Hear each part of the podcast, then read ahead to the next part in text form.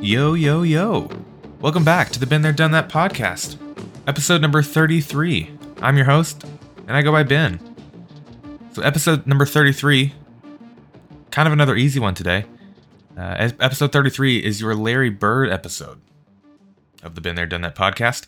Once again, if you're not familiar with who this is, he was also a basketball player back in the 80s and into the 90s. Played with the Boston Celtics and, of course, Team USA. Uh, Larry Bird, one of the all time greats in the game of basketball. Um, and if you don't know who it is, you should go look it up because he was pretty good. He's a good one. So, anyway, Larry Bird episode.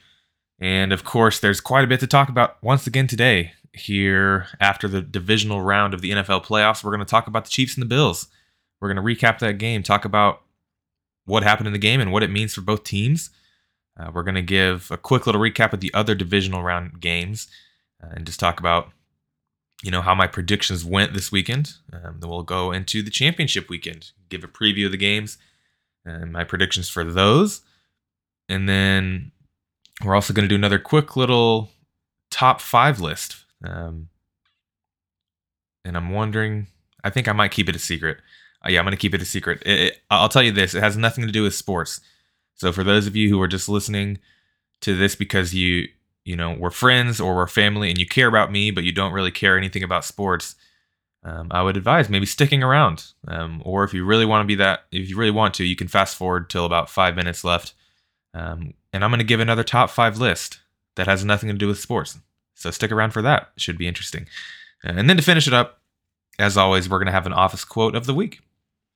So without further ado let's go ahead and jump right in. Um, today, I don't really have much of a weekly recap for myself. I know I usually like to start that way, but when I tell you I really didn't do anything this past week because of snow and getting, you know, just bad weather, there was not really a whole lot going on.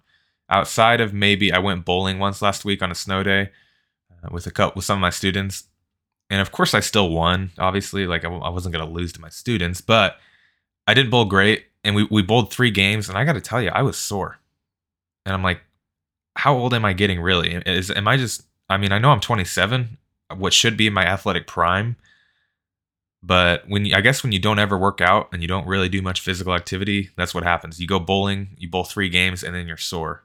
You know, my hips for whatever, and my my legs a little bit. I was just feeling it, and then of course my shoulder.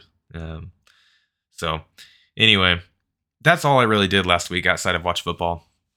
Uh, so there's your quick little recap of what I did. But now on to the more important things: the Chiefs versus the Bills in the divisional round. Um, a matchup we've come pretty accustomed to seeing here in the past couple years, and one that has ended with the with the good guys winning every time. And if you ask any random person on the street now, you may not, you know, they may not tell you the Chiefs are the good guys, um, which we'll talk about a little bit more about that later. But as you know, the Chiefs beat the Bills 27 to 24 um, and I just have to throw this in there. My prediction, if you were listening last week, you'll know my prediction. My prediction was that the Chiefs would win 27 to 23.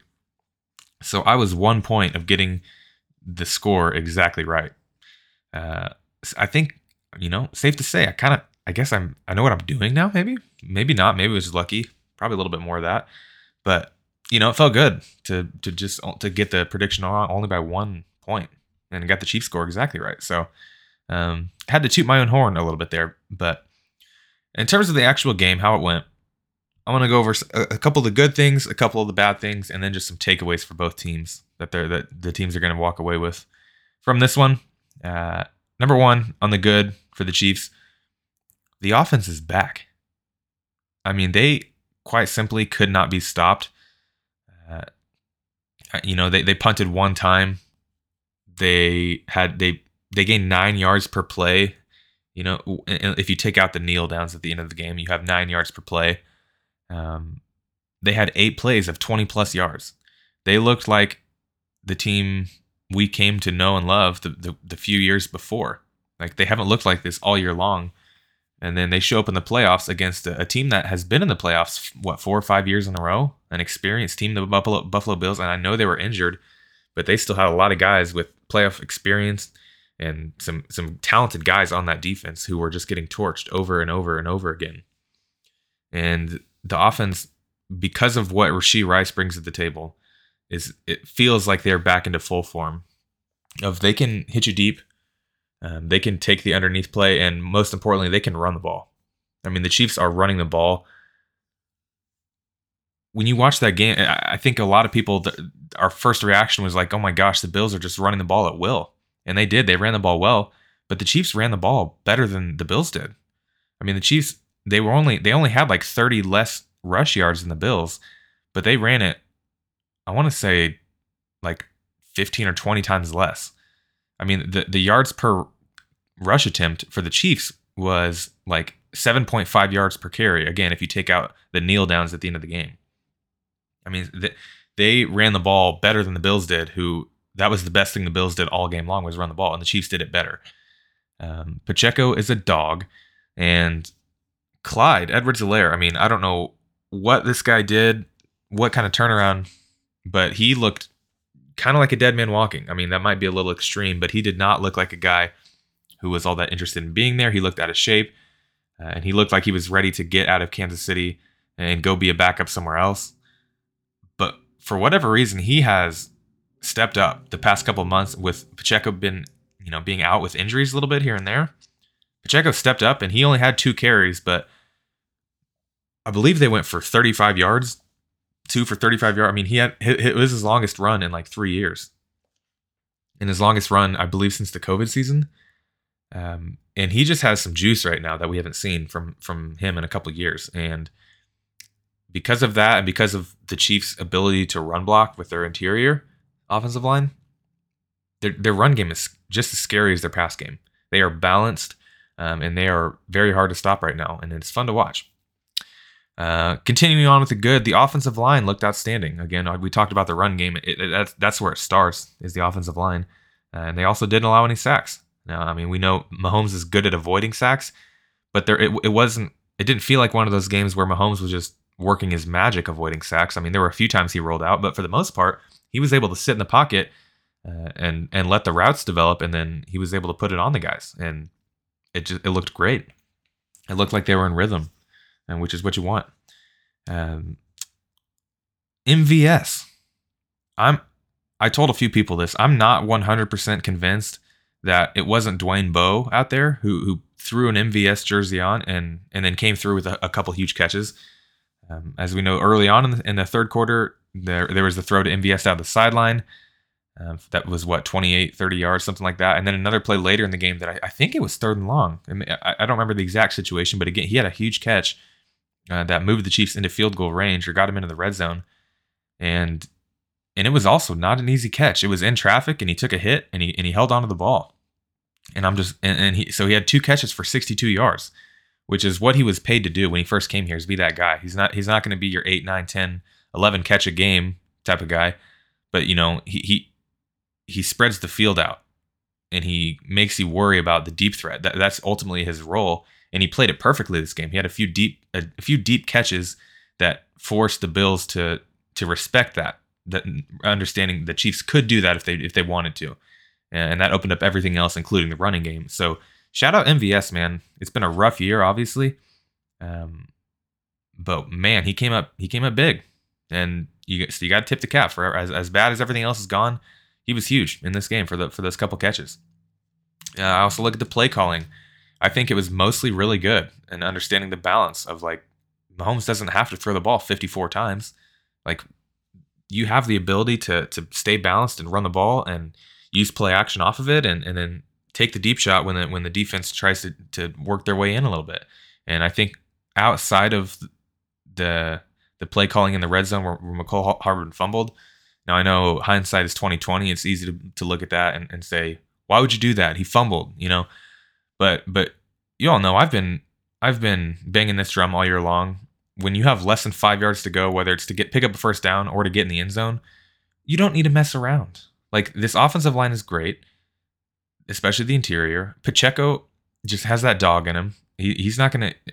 We've seen this time and time again. His ability to fight for and picking up that extra yard or two. And when it's, I believe it was from the four yard line, from the four or five yard line, first and goal. I mean, just hand it to Pacheco. Like, there's no reason to try to get cute. And I get you want to get Mecole's Hard Mecole Hardman's confidence going. Like, yeah, that'd be nice, but it'd be nice in October to do that. it's January, it's the divisional round. It, if he's not confident, then don't play him. Right? That this it's not the time to do that. It's it's right now is the time to go in the game. But anyway, this is supposed to be the good. Um, but again, and just so outside of that play, I thought the play calling was very good. Um, it was balanced, um, and it's part of the reason the offense looks so explosive. Um, Travis Kelce, uh, I kind of LOL to the people who who've, who've, been saying he's slowing down. Um, he was one missed throw away from having three touchdowns. He, just to give you a few little updates on Kelce, he's now six catches away from tying Jerry Rice's all-time playoff reception record. So he could very well break that this week. If um, you know, with with seven catches this week, he's going to be the all-time playoff reception leader. Um, he's four touchdowns away from tying Jerry Rice's touchdown record, so he's he's not likely to pass that this week. Obviously, four touchdowns is a lot, um, but if he gets on a, a heater here and, and and they manage to go to the Super Bowl, he could get there. Again, not likely. Most likely going to take one more post, one more good postseason run to, to do that. Um, but again, only f- he's he, he's in sole possession of second place on the all-time touchdown po- or postseason touchdown list. Uh, and then in terms of yards, um, not going to happen this year. He's about 550 yards away from tying break from tying uh, or breaking Rashee, uh, Rashee Rice, Jerry Rice's um, yardage record in the playoffs. So again, likely one or two more deep postseason runs away from doing that. But I mean, it's all in grasp. It is all within reach for Kelce, um, and and for him to go five catches, 75 yards, two touchdowns and you and you saw that the touchdown.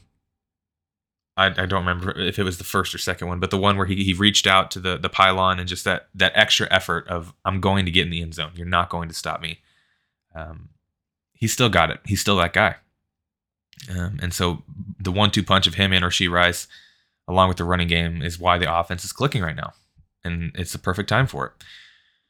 And then last but not least, of course, on the offensive side of the ball with the good. I mean, who else do you, talk about besides number 15? Uh, I mean, if he, he, he I got to think he would, he silenced pretty much most of any of the critics that were um, concerned about him in the playoffs on the road because he never played on the road. I mean, this was one of his better games in, in his postseason career. Um, you know, he was a couple overthrows away from a nearly perfect game. And I think that's just about the only knock from the whole game. Of he, you know, there, there was the that, that possession early on where he overthrew Kelce and then he overthrew MVS, and it's not like those were e- easy throws. He's got to get it up over the linebacker and then drop it back in the bucket into the back of the end zone. Um, and I think he was just a little. He's, he's saying I'd rather overthrow them and play it safe than, uh, you know, throw it too low to a place the linebacker can hop up and get it. And so, you know, all that to say, he was a couple overthrows away from uh, having a, a literal perfect game. And it kind of reminded me of last year's Super Bowl to an extent. Like the, the numbers for the game don't really pop off the screen, right? He, he went for about 215 yards and a couple touchdowns, um, but he was incredibly efficient. I mean, and, and that's why his passer rating was up over 130, like up in up in the really high area. Um, and it, it just seemed like every time the Bills scored, he just had an answer every time. Every time the Bills would score, he would just go right back down the field in six plays and score a touchdown. And and and it was just like, and for him, it's almost like he something else clicks in him whenever the other team scores and he gets behind. He's like, well, we I can't leave it there. I got to go score. So let's go do that. And it's all it's just like clockwork, you know. And quite honestly, he just it's another example of seeing the way that he he strikes fear into his opponents and I think this is a big part of what why the Bills kind of crumbled there at the end. The Bills have the ball down by three. I think they got the ball with like eight minutes to go, and they just went methodically down the field, four yards, five yards, eight yards, three yards. You know, they went on like a what a six plus minute drive there at the end with a chance to tie or take the lead. And what you saw was the Bills were more worried about Mahomes getting the ball back. Like they had PTSD from the 13 second game. And in their mind, they have at the two minute warning, they have, I believe it's second down at that point. I don't remember exactly, but I believe I want to say it was either second down. It was either second or third down at the two minute warning, and you're in field goal range, but not automatic field goal range. and you can tell the, the, the way the Bills are calling plays, they're more worried about they, they want to get a first down before getting a, a touchdown, and uh, at least the coaches do. Josh Allen was just taking shots at the end zone, so they, they it brought them to a place they weren't on the same page, and you could just tell they, there was this hesitancy to be like, we just can't score this quickly because Mahomes is going to get the ball back. And so it got to a point they were more worried about Mahomes getting the ball than they were about actually scoring and staying in the game. And that's ultimately what happened. And and the fear that Mahomes struck in the Bills and, and Sean McDermott cost them the game. Because as, as we all know, the Tyler Bass came out and honestly the kick looked great at first and it just for whatever reason it just pulled away. It was one of those I don't think there's anything anyone could have done. The, the ball just hooked right last last minute uh, and didn't go in and went wide right, which um, um, I know Buffalo. It's already a, a sore subject, wide right, but it's what happened. And quite honestly, I think it really is because they were more worried about the clock and how much time Mahomes was going to have, um, you know, than than actually scoring. And, and the the tough part here is, I've heard I've heard people saying over the last couple days. I, I, actually even heard it on. I heard it, I saw a clip of it this morning, which made me just chuckle a little bit um, about you know how if the Bills would have made that field goal, I you know some people are just like, well, then the game's going to go to overtime, and I'm like, there was a minute and 45 seconds on the clock with two timeouts. I'm like, have you been watching any of the? Did you even watch any of the game? I mean, did you see the way the, the Chiefs moved the ball all game long? That game was not going to overtime. I can tell you that. We've seen it way too many times. The Chiefs were going to march down the field and run the clock out and kick a last second field goal. And that and Butker would have made it at the horn, at the buzzer to win the game. Like we've seen that one too many times. That that's exactly what would have happened if the Chiefs got the ball back with the with the game tied. But luckily they didn't have to worry about it because their kicker missed. And and there were no questionable calls. It wasn't like as much as people love finding excuses, it wasn't the refs. It wasn't. It, the Chiefs were just better, and the Bills didn't take advantage of the mistakes that the Chiefs made. Uh, so, you know, keep it going with a few more of the good. Uh, the defense, although not their best game, they they came through when it counted. Right there, I think their game plan was clear, which was to the allow the Bills to run the ball, uh, and and just make them take several plays to get down the field um, and just kind of hope that they would get antsy as the game went on, trying to do that and and eventually make a mistake, which is kind of what happened. Like the when they got to the the fourth down and they tried the fake with Damar Hamlin, that was that was an example of that. They were they were a little antsy and they're like, we just can't really afford to give the ball back. We have to keep the ball. We have to keep the ball. Uh, and then we saw it again the last few drives uh, where the game plan seemed to go out the window for the Bills, and and Josh Allen was just throwing the ball as far as he could on what seemed like every single play. And, you know, you tip the cap. One of them was a great throw. Uh, and I think it's very easy to look at it and be like, yeah, Stefon Diggs, you're the you're this high paid receiver. You got to catch the ball. And, and I agree. You, you, you do. You should catch the ball. But that is not an easy catch for anyone. I mean, if anyone's ever tried to to look in a ball that's been thrown 70 yards down the field uh, for it to go like that, and then last second the safety is you know you, have got Justin Reid has had good coverage on him, and he's kind of obstructing the vision a little bit. And the last second, Justin Reid kind of falls down, and and so Stefon Diggs has maybe half a second to pick the ball up, and and so again, all to say that's a very low percentage play. That's why you don't see it all the time, uh, because it's such a low percentage play, and and we saw that we saw the percentage, you know, the numbers stay true to form, and they didn't they weren't they didn't convert it, you know. Um, gosh, what was I even talking about again? Um, but oh yeah, so the, they the mistakes they were the Chiefs were just waiting for the Bills to make a mistake, and, and Josh Allen almost did it right with the fumble uh, as well, and the Bills were fortunate again there that the Chiefs didn't pick it up.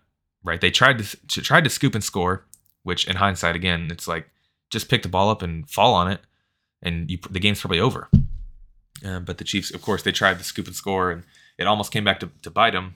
Uh, but luckily they didn't. De- defense held up, and so that was their game plan, and I, they stuck to that. And you know, it was hard to watch in the first half. It was just like, hey, I'm not I'm no defensive coordinator, but I think they're going to try to run the ball or hey, I think they're going to run a screenplay, which felt like the only two plays they ran the whole game. Um, but they knew their game plan and they stuck to it and it worked. Right? When when you look at it in in totality, they while it felt it felt like they were getting worked the whole game, but they only allowed 7 points in the second half. Right? And to allow 24 points to one of the top 5 scoring offenses in the NFL, you can't be mad about that, right? You know, I'll take that every time. So if they allow 24 points with the way the offense looks now, I'll take that every time. So Steve Spagnuolo might be the best in the NFL at making halftime adjustments. I think this is another big part of it, and, and speaks again to that the sec- seven points they scored in the second half. We've seen this all year long, where it looks like the offense has some of the other offense has something figured out early on, and they they're picking up, you know, five six yards a carry through the first half, and they're running the ball almost at will. And then at halftime, they come out and the Chiefs tighten up, and they're able to they they force the other team to try to throw deep, uh, or or you know with bigger dropbacks and, and longer throws. But because of the corner play this year with with, with Sneed and McDuffie, that just hasn't been an option, and so the offenses are, are sputtering against the Chiefs in the second half, and we've seen it time and time again, and, and we saw it again here. Uh, so. I think another thing to look at with the defense is the depth continue to show. I mean, big shout out to Chamarri Conner, the, the rookie safety, uh, who, who, he's been filling in for Bryan Cook since he went out, um, but also with Mike Edwards out in one of the first plays of the game, Chamarri Conner stepped up and and I think led the team in tackles, and he was all over the field. And Chamarri Conner was was quite honestly the best defensive player on the field for the Chiefs, maybe for both teams, and had a huge game. And he's only a rookie, um, and so I, I you know got to give a shout out to Conner. Um, I also you know another one of those things with the eye test, it felt like Chris Jones was quiet, but the two plays that he made, the two notable plays, I think you could argue kept 11 points off of the, the, the board for the Bills, right? The play early on where he batted it down on third down, held him to a field goal. That's three instead of instead of seven. And then at the end of the game, when he he blocks Dion Dawkins back into Josh Allen, right? He's not going to get credit for that in the scoreboard or in the in the stat sheet or anything. It's not a sack. Um, but I think he affected Josh Allen's throw a little bit, who missed a wide open Shakir in the end zone um, because he was a little bit off balance because his lineman got pushed back into him. You know, so again, Chris Jones, while it felt like he wasn't really wrecking the game like we've gotten used to seeing, he made two plays that, again, very arguably kept 11 points off the board for the Bills, um, which may have been the difference in the game. Uh, so, shout out to CJ95 for that. I also look at Drue Tranquill, another really good game for him. Uh, I this he may be the most underrated free agent signing in the Veach era. I mean, he's been phenomenal this year. He's been all over the place, uh, and he's kind of forces his hand is like he, he has to be on the field right now. Just the way he's playing, uh, his speed and his his instincts, his intelligence. He's got he has to be on the field. Um, and that's a good problem to have when you have a lot of guys who are just like, I don't have a choice, but I, I, have to. This guy, this guy needs to be on the field. He's he's too good. He's too effective. He's making too many things happen. Um, so Drue Tranquill has been a huge addition to this defense, um, and again, a great signing by Brett Veach. And then to wrap all this up, the um, the good things. Butker, Harrison Butker is still nails. Not much else to say. Knocked down both of his kicks, uh, and and you know, or I guess I should say, knocked down both of his field goals, not made all three of his extra points, and the Chiefs win by three. So there you have it. Butker still nails, still that guy. Over to some things that weren't so great. The bad. Number one, pretty easy. Mecole Hardman. Yikes. Uh, my, I think my, my first instinct, I think a lot of our first instinct would be to say that he should not see the field uh, on Sunday against the Ravens. Um, and, and I would have said the same thing about MVS coming into this last week. Um, and what did he do? He helped them win. He helped them win the game versus the Bills. Um, sometimes this happens. I mean, Mecole Hardman has made big plays in the past. Uh, he's had big moments in, in the postseason in the past. And on one hand, it's, you know, he's not quite the same player he was maybe a couple years ago, but also it, it just bad games happen sometimes. And he's still recovering from an injury. He came off of IR and he's still probably trying to get used to it. But the reality is, knowing Andy Reid, he has his guys, and I would expect Andy Reid to, to continue to try to get Hardman somewhat involved. You know, whether it's on a jet sweep um, or even taking a deep shot down the field, whatever it might be. I don't expect we've seen the last of Mecole Hardman. Um, again, just knowing Andy Reid. Um, so, not saying I agree with it, not saying I disagree with it, but just don't be shocked when even after the nightmare of a game he had with what two I think he had two rushing yards, one catch for a negative yard, and two fumbles, one lost. About as bad as it gets. Again, I just say wouldn't uh, don't be surprised if you see him out there and Andy Reid continues to try to get the ball to him a little bit. Number two on my list of bad. This one hurts, but Nick Bolton. He had a, especially in the first half, a very tough time keeping up in pass coverage. Um, just not his best game overall.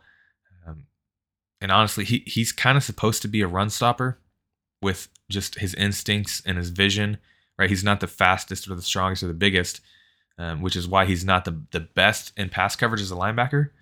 But he's always been very good in the run. He's always been a high tackle guy, sideline to sideline, uh, as a kind of a run stopper. And the Bills just again they ran all over the Chiefs for the majority of the game, and tough you know, kind of tough for Nick Bolton.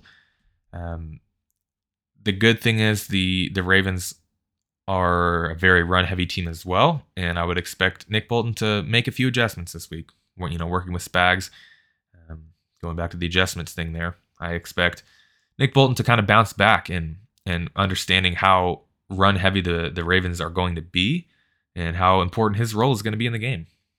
And so hopefully the the rough game from Bolton, you know, gives him a, l- a little bit of wake up call to say, "Hey, we need you," and and he's gonna have a good game on this weekend. Hope I'm hoping. A couple other things, not much push from the D line uh, in terms of like pass uh, or pressure on pass attempts. Now, a big part of this was the Bills ran the ball 39 times. Like they were running the ball all game long, and uh, they mentioned on the broadcast several times the Bills that oftentimes would have six offensive linemen in the game which makes things a little difficult in terms of matchups on offense. Because like if you bring in another defensive lineman, are you going to bring out a linebacker? Are you going to bring out someone in the secondary? And at that point, you may be leaving some some guys one on one without safety help. Um, and so they were in a bit of an awkward spot with how often the Bills ran the ball. Um, but the Bills also did have 16 pass attempts behind the line of scrimmage. And so again, like whether that was screens or whatever, just different things. Like there's not really an opportunity to get a pass rush for most of that. But you, you do still have over 20 pass attempts where, where Josh Allen is backing up in a drop, looking down the field. And even in those, it really didn't feel like it was very often that they got much of any pressure on him outside of the, you know the one with Chris Jones there at the end, the one that really mattered. But the Bills, they have a decent offensive line, but it's not like the best in the league by any means and uh, you know it would have been good to see more pressure than they had. Um, but again, hopefully they're able to see some things in the film and look at the Ravens and, and say we'll be able to be, beat them. So again, hopefully, hopefully, to see, hoping to see some improvement from the D line this weekend. Uh, and then lastly, on the bad, this one wasn't really anyone's fault, but Joe Thuney left the game. Now, I guess you might call this a bad on the broadcast of like the Chiefs' best offensive lineman goes out with an injury and we don't even know about it. Like, I didn't even notice until like the Chiefs' last drive when Nick Allegretti was out there, and I'm like, why is Nick Allegretti in the game? Um, come to find out a couple days later through doing research and listening to other podcasts that Joe Thuney had a pectoral injury. Uh, that was a bit of a mouthful. Joe Thuney with a pectoral injury who uh, and we were he had an MRI on Monday, and you know, of course, they're hoping it's not a pectoral tear because then his season will be done. But it came out either last night or early today with the good news that it's only a pec strain, so still not ideal. Obviously, well, given the circumstances, I guess you could call it ideal um, compared to the other alternatives. Um, but it means he'll have a chance to play this week. It's kind of it's really up in the air. Um, he's going to be questionable and most likely a game time decision, I would imagine. Um, but that would hurt for the Chiefs. I mean, he's their best offensive lineman. He makes the guys around him better. Um, but I, I, will say, Nick Allegretti is an experienced guy. He he started in the Super Bowl against the Buccaneers, which I do know was you know the low point in Chiefs offensive line history. Um, but he was also only one of five on the line. I think Nick Allegretti is a great swing guy, a great sixth person on the in the rotation of you know of being a backup offensive lineman. He he's been in the system a long time. He knows what he's doing. He's very good um, as backup offensive linemen go. And so I th- I don't think the Chiefs would be you know I, I wouldn't describe it as the Chiefs don't have a chance to win just because Nick Allegretti's in the game. Of course, not ideal, um, but they can still win if Nick Allegretti's playing left guard. Is, is the main thing I'm trying to get at. But of course, we do hope Joe Thuney is able to figure out a way to play because he is a huge part of what they're able to do, especially running the ball. And and I'm sure he's been helpful with Donovan Smith as a left tackle, and um, and seeing him progress a little bit. Which also, quick little side note: Chiefs were only penalized twice for 15 yards. So shout out to the left tackles for one blocking well, and two, you know, not being penalized. It was he. Besides the one that was before half, and the Chiefs probably weren't going to score there anyway. So it is what it is. But um, yeah, there's your your good and your bad. Uh, a couple of the big big picture takeaways. Um, what does this mean for both both teams? Number one, Chiefs I think I've I think I've said this before. The Chiefs are the villains of the NFL right at this point.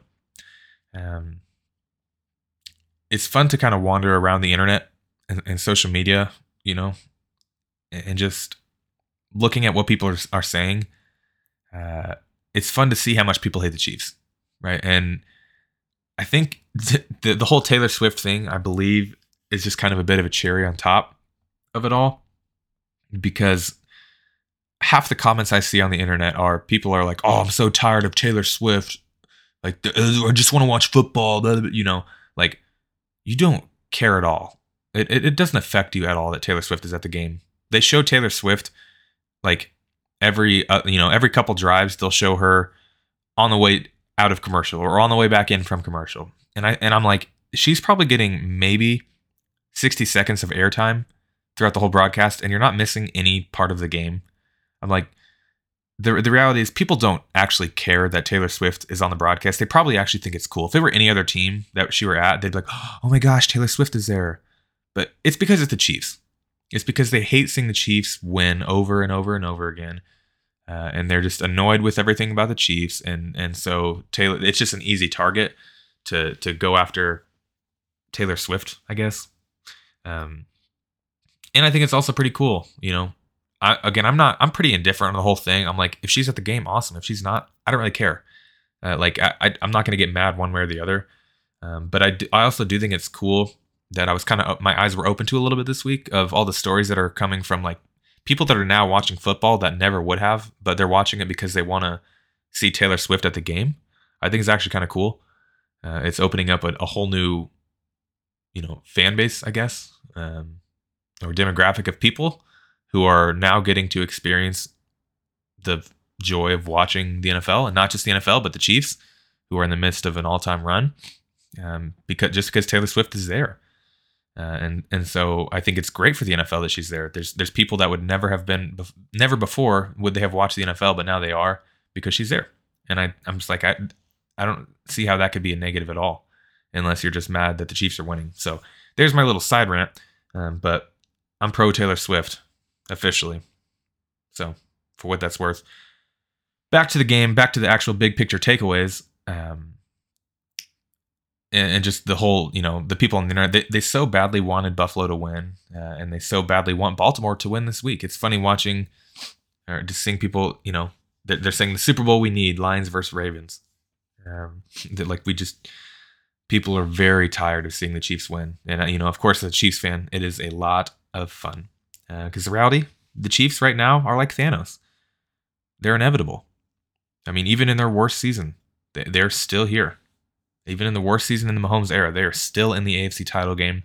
They still went on the road and beat the, the Bills, who had won seven in a row, who beat them earlier this year. And they, but it, it just didn't matter because Mahomes is that guy. I mean, in the reality, like, I think another thing I, I look at this that, that I think is really cool the Chiefs have had success with Mahomes in in multiple different team build styles, right? So Mahomes on a rookie contract with a defense that couldn't stop anybody, 2018, right? They they're in overtime. They're a coin flip away from going to the to the Super Bowl.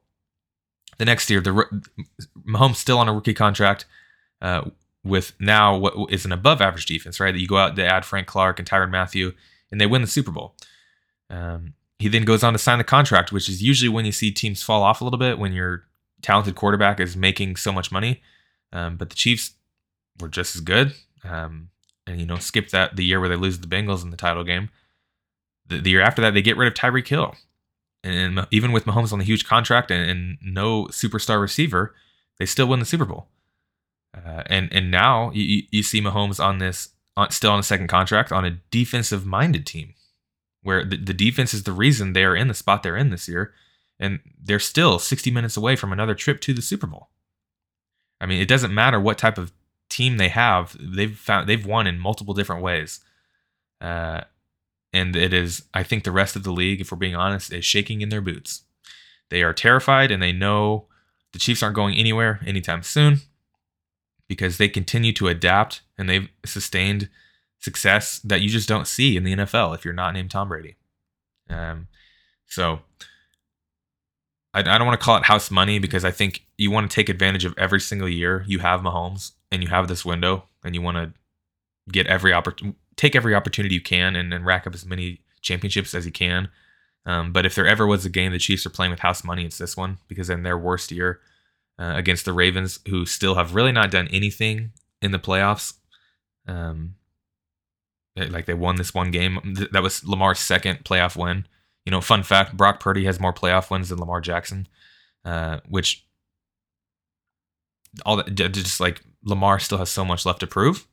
Uh, and if he does, if Lamar does go on to win and eventually wins the Super Bowl, uh, you know, and now he's going to be a Super Bowl winner, two-time MVP. He's now quickly going to kind of jump up the ranks of all-time quarterbacks if he can do that. But if he if he loses at home to Mahomes, uh, it's going to be a different discussion, and he's going to be looked at then as a regular season quarterback, and that'll be a very different discussion. So a lot on the line for Lamar this week, whereas Mahomes at this point is just chasing ghosts. I mean, he has nothing else left to prove other than can he catch up to Tom Brady and how many Super Bowls he went to and won. That's, that's all Mahomes is really chasing at this point. Um, a few quick things on the Bills. Um, this iteration of the Bills is done.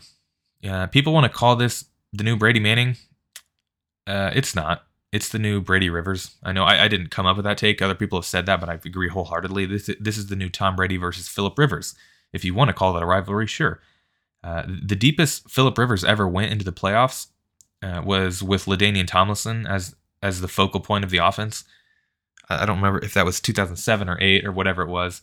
It was one of those years they went to the AFC title game and lost um, when they had a high powered offense with LT in his prime. Um, and honestly, the best the Bills looked this year was when Josh Allen was was just a game manager, and they ran the ball really well uh, because Josh Allen couldn't turn the ball over when they ran the, the offensive style like that, um, which is problematic because when when they're relying solely on Josh Allen to be the guy. Their ceiling's very high, but their floor is so low that you just can't. It's not sustainable. But then when you you shift the offense to being run focused, your your ceiling drops dramatically. You know your your margin of error is quite a bit lower because you don't have the high ceiling, and so they're at a, bit of a bind there because of the way Josh Allen plays. Um, and some stats that kind of, I'm not just saying that. There's some stats that kind of back that up. Of in this game, he was 16 of 16 on throws behind the line of scrimmage. Right? So they were just throwing tons of screens and little quick passes behind the line of scrimmage. Uh, and then, uh, according to Next Gen Stats, he was 10 of 21 on passes beyond the line of scrimmage. And, and he only completed two um, passes beyond the first down markers. Only two. Right? right? It probably should have been a couple more, a couple drops here and there. Um, but it still remains he is kind of reverting a little bit because the coaches are just so scared he's going to turn the ball over. And so he's now turning into a game manager who has this huge arm, but he's just not being used properly. And it's just a weird situation. Um, so, I mean, the Bills, their focus the last four years was to build their roster specifically to beat the Chiefs, right? They even said that after they lost the AFC Championship game. I think it was their GM, Billy Beane that, that said they, they were obsessed with beating the Chiefs. That was all they thought about was beating the Chiefs. Uh, and they did it the regular season when it didn't really matter. Uh, I mean, so congrats, but they can't do it in the playoffs. They just still can't do it. And on top of all that, they're likely going to be 40 to 50 million dollars over the cap next year. And with several players who are aging, I mean, Von Miller's making 20 million dollars a year. He had five tackles and no sacks all year long. That's not a typo. I didn't misspeak. Von Miller, who is I think the highest played player on their team, maybe after Josh Allen, had five tackles and zero sacks this season. So big changes are coming for Buffalo. Uh, wouldn't be shocked to see them take a step back next year. Um, but I don't know, kind of fun as a Chiefs fan to watch that happen. Anyway, moving on to a couple of the other divisional round games. Um, this may be the most important two minutes of the whole episode today.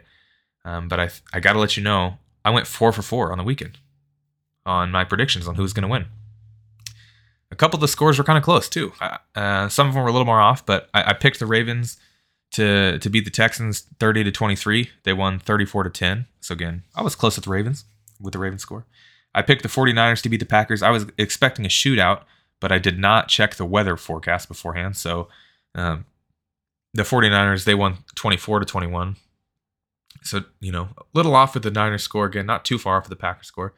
Uh, I picked the Lions to beat the Bucs 34 to 20, and they won 31 23. So, again, not too far off. I mean, both teams were off just by a score. And then the last one, the big one, of course, the Chiefs beating the Bills 27 to 24. Uh, I predicted 27 23. So, again, only to be a point off, going four for four on the weekend. And a few of those scores were not too far off. So, pretty solid weekend in terms of my predictions. Um, just thought I'd throw that in there because um, I, I just want you to know how good I'm doing. That's all I care about. That's what all this is about, right? Uh, anyway, we're going to move on. The championship round coming up this week, starting with the Lions and 49ers. Uh, this is uh, Sunday at 5:30 on Fox. Uh, you got San Francisco as a seven-point favorite. Now, my first reaction when, when I saw this, I was like, "That seems like a really big point spread for a a championship game, but B for a team in, in San Francisco that has looked rusty. They have not looked quite like themselves the last couple weeks. Um, really, since the Ravens game, they haven't looked quite the same. Uh, they've just looked kind of shaky, and they're taking on what feels kind of like a team of destiny in Detroit, a team that that has all this emotional momentum, and it just feels because it's been so long since they've won anything. It, it and it feels like the whole country is kind of pulling for them, myself included. It, it's fun to see them succeed. Dan Campbell's an entertaining guy to watch. I like Jared Goff. Um, and I'm just like, again, I was a bit surprised to, to see this line, um, which for a touchdown, I mean, that's a big line in, in this type of situation. But then I remembered a, a, couple different things. Number one, Brock Purdy has a history of, of playing poorly in bad weather, which is what happened last week. It was rainy, it was kind of nasty. Um, but the game this weekend, it, it's supposed to be like sunny and 70, right? It's going to be good weather. 49ers may have lost Deebo Samuel. He's going to be questionable, but they they still have what I think what I look at as the most talented roster in the NFL when you look at guys 2 through 53. Right? Brock Purdy, I'm still not really sold that he is a long-term elite quarterback for them. Uh, I think he's very much he's I mean, he's on basically a league minimum contract and surrounded by the Avengers uh, but the rest of their roster is elite. And if you're a quarterback that you can take care of the ball and not turn it over and, and just be smart and make a couple good throws, you can have success. And I think that's exactly what we've seen. And, and I just think I've talked about it before. I think their their roster is so deep and so talented, um, even when compared to Detroit. You know, and they have experience as well. They've been to four of the last five NFC title games. Like they've been in these moments. They've won or they won it in 2019 to go to the Super Bowl. like with with this coach and a lot of these players who have been in Super Bowls, they've been in these games before. Um, and I just think people are going to be picking Detroit with their hearts. It's it's going to be like one of those. I, I just want to see Detroit win, so I'm going to pick them. Um, and even I would also love to see them win after everything their fan base has endured. Like not even just in football, but with the Pistons, who are the worst team in basketball, and the Tigers, who aren't really, who haven't been good in like a decade. Um, and even hockey, I don't watch it that much, but apparently the Red Wings are also always really bad. Uh, all that, they just have not really won anything in a long time. And especially the Lions haven't won anything in a long time, and it'd be fun to see them win. Um, but again, all that all that being said, I still think the Niners are just too deep. I think because they've got the game, they got a little bit more momentum as a finding a way to win the game. Um, they're going to take the Lions a little bit more seriously. and I think San Francisco is going to win 34 27. To move on to the Super Bowl.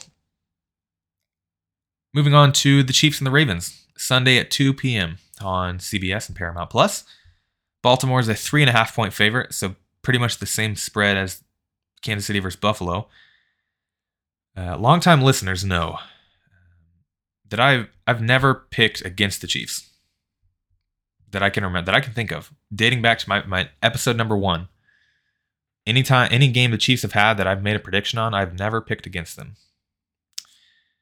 Uh, and so I, you know, a big part of that, I, I think picking against Mahomes, especially in the postseason, is kind of disrespectful, given that he is, I believe he's 13 and one against everybody, and that's not named Tom Brady in the postseason. Right? He lost to Brady twice, and he lost to Burrow one time. And outside of that, he has not lost a game in the playoffs. Um, and so just that alone, it's a little, you know, I think it's a little disrespectful to pick against the Chiefs in the postseason. Uh, that being said, though, I mean, based on what the Ravens have accomplished so far this year, I mean, they've beaten what feels like I, I think the number is they eight playoff teams. They beat, I think it was seven or eight playoff teams and they won those games by an average of like 15 or 16 17 points like they won all those games by an average of multiple touchdowns uh, there's a lot of advanced metric stats that say they're one of the top 10 teams ever just when you look at their offensive and defensive and special teams when you combine all of it like analytically they're one of the top 10 teams we've ever seen um, they've been beating teams and they've been beating teams by a lot and this is probably going to be the first time that I I don't find it disrespectful to pick against the Chiefs, right? To to turn on a talk show or a podcast and hear people pick the Ravens to win. You know, if any other game the Chiefs play in, when when you pick against the Chiefs, I just kind of shake my head. I'm like, you, you sure about that? you know. But I think this is going to be the first time when I hear people pick the Ravens. I'm not going to be. It's not going to shock me. It, it's not going to be like, wow, that's so dumb. How could you do that? Because the reality is, man, the the Ravens don't have a weakness right? They, their defense led the league in points. Um, sorry, the defense led the league in points, sacks, and takeaways, which has never happened in the NFL. Right? The kind of like the triple crown, if you will, of defense. The fewest points, the most sacks, the most takeaways for a defense has never happened in the NFL, um, which is pretty pretty insane. They have the number one rush offense in the NFL. They led the league in rush yards per game, and they they led by 15 yards per game. Right? They have a very good offensive line. They have great running backs. Of course, they have a great uh, ball carrier in their quarterback, Lamar Jackson, who may be the most dynamic ball carrier on the field. They've got the best kicker in NFL history, Justin Tucker. He he's the all-time leader in, in field goal percentage. He's been doing it for a long time. He's made some huge kicks in his career. Um, and they have some great young pass catchers. And Isaiah Likely, their their tight end who has filled in for Mark Andrews, has really come on strong. Uh, Zay Flowers has had a really strong rookie year. Uh, Mark Andrews might even be back. Um, and they have an experienced Super Bowl champion, not only in head coach but even in the receiving corps, Odell Beckham Jr., who has really kind of started to figure things out. Uh, and, and, so the Ravens, like I said, they don't really have a weakness, if we're being honest. Um, and so, with all that being said, Chiefs by 90. Not really 90, but the Chiefs are going to win this game. I don't care who's on the other side. I don't care who's on standing on the other sideline. I don't care if it's the current MVP. I don't care. It's Mahomes. He doesn't lose these. He's the Grim Reaper. He's the villain. The Chiefs are that team. Bring it on. Chiefs win 31 27. You heard it here first. They're just that team. He's that guy. Chiefs win 31 27. Put it in Sharpie. Let's move on to my top five list. I'm kind of pumped up right now. I'm kind of fired up, if you can't tell. Um, but this is a top five list that I can also I can stay kind of pumped up about it. All right. So this top five list is going to be my top five candy right now. Now I got to give you a disclaimer. There there are, are times where I, I do prefer certain candies over others, and so this this list has moved around a little bit for me in my, the past five, maybe 10 years. Like if you were to ask me five years ago what my favorite is, it's different, or it would have been different than what's number one on my list right now. But things so things have moved around. Uh, but this is my top five candy, top five favorite candies today, January 24th, 2024. Oh, hey, look at that 24, 24. Uh, at number five, mini M&Ms. I don't know what it is, but they just taste better than regular M&Ms in my opinion. I don't know if there's some type of chemical or something in the, the dye on the, the candy shells or what, but just having the little tube of the mini M&Ms and just like drinking them. I mean, I know how bad it is for me, but like it, it I don't care. It's just so good. You know, when you get the little tube and, and I just like drink them and I'm like, oh my gosh, this is amazing. I need I need more tubes. Give me more tubes of mini M&Ms. Uh, so mini M&Ms coming in at five. Number four, I like Twix. Uh, not only are they delicious, I think they're a great balance of uh, soft and chewy, but also crunchy. Uh, just all it all around great candy. But it's also kind of a fun storyline, you know. Left Twix versus right Twix. I mean, cl- what a classic rivalry, right versus left, you know. Uh, so not only is it a great candy, they've got a great storyline, a great a great backstory, uh, and, and I still don't know where I stand on that if I'm being honest. Because if you don't know this about me, I'm right-handed and left-footed which I get it. I'm kind of I'm a little weird and twisted up. I don't know how that happened, but I am, uh, and so I, it's hard for me to be like, oh, I, I, love the right side, or oh, I love the left side because I, I I share affinity with both sides. So I don't know. I'll I'll think about that and see what I come up with. But anyway, number three on my list, peanut butter M and M's. This has been one of those long time favorites for me, and I'm a little shocked as I made this list. I was a little like, "Wow, really? It's all the way down to three? Because if you know me, if you know me for a while, you know peanut butter M and M's for a long time have been pretty much at the top of this list. Um, I would, as I've worked at camp in the summer, uh, as I go city to city, we, we make lots of stops at gas stations, and, and peanut butter M and M's were always my go-to. And they're, I've introduced them to people, and people, you know, and I've loved them. They've been awesome but just based on maybe it's maybe I've maybe I've eaten too many of them over the years. Maybe that's part of it. I've just gotten my my my fill on them, and so now they're not like the number one thing that I crave the most. But they are still delicious. I can't I can't deny that. Peanut butter M and M's coming in at number three. Number two, Skittles. Man, I think Skittles on their own are great. Even just original Skittles are great. But something I discovered the a couple summers ago while I was at on camp, something called Sprittles, um, changed my life. Skittles that you take and you pour into a cup of Sprite. Like if you go into a QuikTrip or just any gas station and you fill up a 32 ounce cup with, with Sprite, and then you take a bag of Skittles and you pour it into the Sprite, and you just let it sit there and marinate for like five minutes and you drink the Sprite, I mean, it'll change your life. It's like the taste. It's like the flavor of Skittles mixed in with the the Sprite. Um, and I think if you combine those, I guess that might be my favorite candy. It's a weird. It's a weird thing, but I think Skittles on their own are coming in at two because I do think they're great. But they're also, and to an extent, have probably been eaten a little too much by me recently to the point of like, okay, maybe I'll move on to something else, which is my number one that I'll get to in a second. But again, I love Skittles and I'm a huge fan of spr- uh, Sprittles. So I may just have to go get some when I'm done recording this. But the moment you've really been waiting for, the number one candy on my list as of right now, as of today, January 24th, 2024, is a Reese's Cup. I don't know what it is. Something about the mix of chocolate and peanut butter. And I know we've already had a combination like that on this list, but something about a Reese's peanut butter cup is just everything I need sometimes, you know? Um, and then especially when you when you factor in like the the Easter egg version of the the the Reese's, like they're not really Reese's cups, but they're like in the form of an Easter bunny, or they'll have the little Christmas tree version of them around Christmas time. Christmas time are just game changers, simply put. Uh, and so that's where I'm at today. I, I don't know what it is, but I think it's just kind of one of those that's the the wave I'm on right now. It's the kick that I'm on. Is that Reese's cups are my thing right now, and I just can't get enough.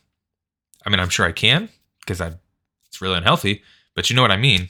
They're just great, and I and I'm uh, just a big fan. So run through this again. Number five, mini M and M's. Number four, Twix. Number three, peanut butter M and M's.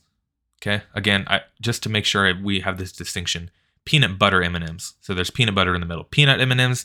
While I do like them, they're not in my top five. They, they can get an honorable mention, but peanut butter M and M's are my number three. Skittles are in there at two.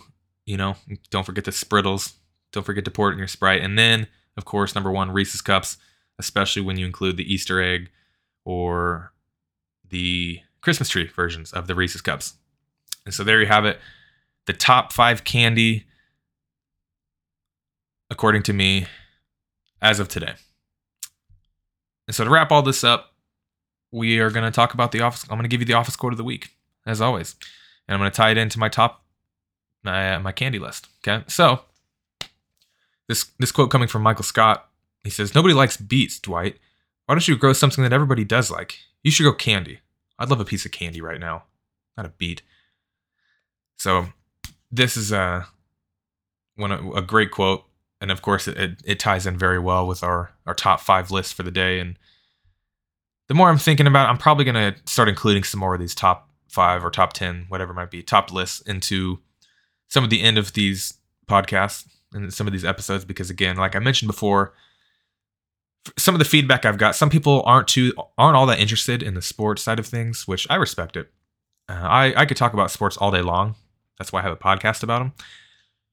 But some people they just want to support me and they they they like the the, the list that I make and they that's their fun content for me and so I may start including these a little bit more often to just mix things up a little bit towards the end of every every episode. And so there's your candy. Um, we'll I'm I'm always open to taking suggestions on what other top lists you would like to like to see me put together. Obviously, in the past, I've done Christmas movies. I've done um, just regular, just overall movies. So again, if you have something that you want to hear, like a top ten list or top five list of something, let me know, and I'll and I'll see if I can fit it in, into my schedule. So that is going to do it for today's episode. Go get yourself a piece of candy. Enjoy some championship weekend football as we now only have three football games left in this season, which is kind of sad. Um, but hopefully we've got some a couple good ones left, and hopefully the Chiefs are able to make their way back into the Super Bowl, or make their way to Las Vegas for Super Bowl 58. Is it? Yeah, I think Super Bowl 58. So a lot on the line this weekend. Looking forward to it, and I hope you guys have a great rest of your day. Enjoy your week. And as always, go Chiefs.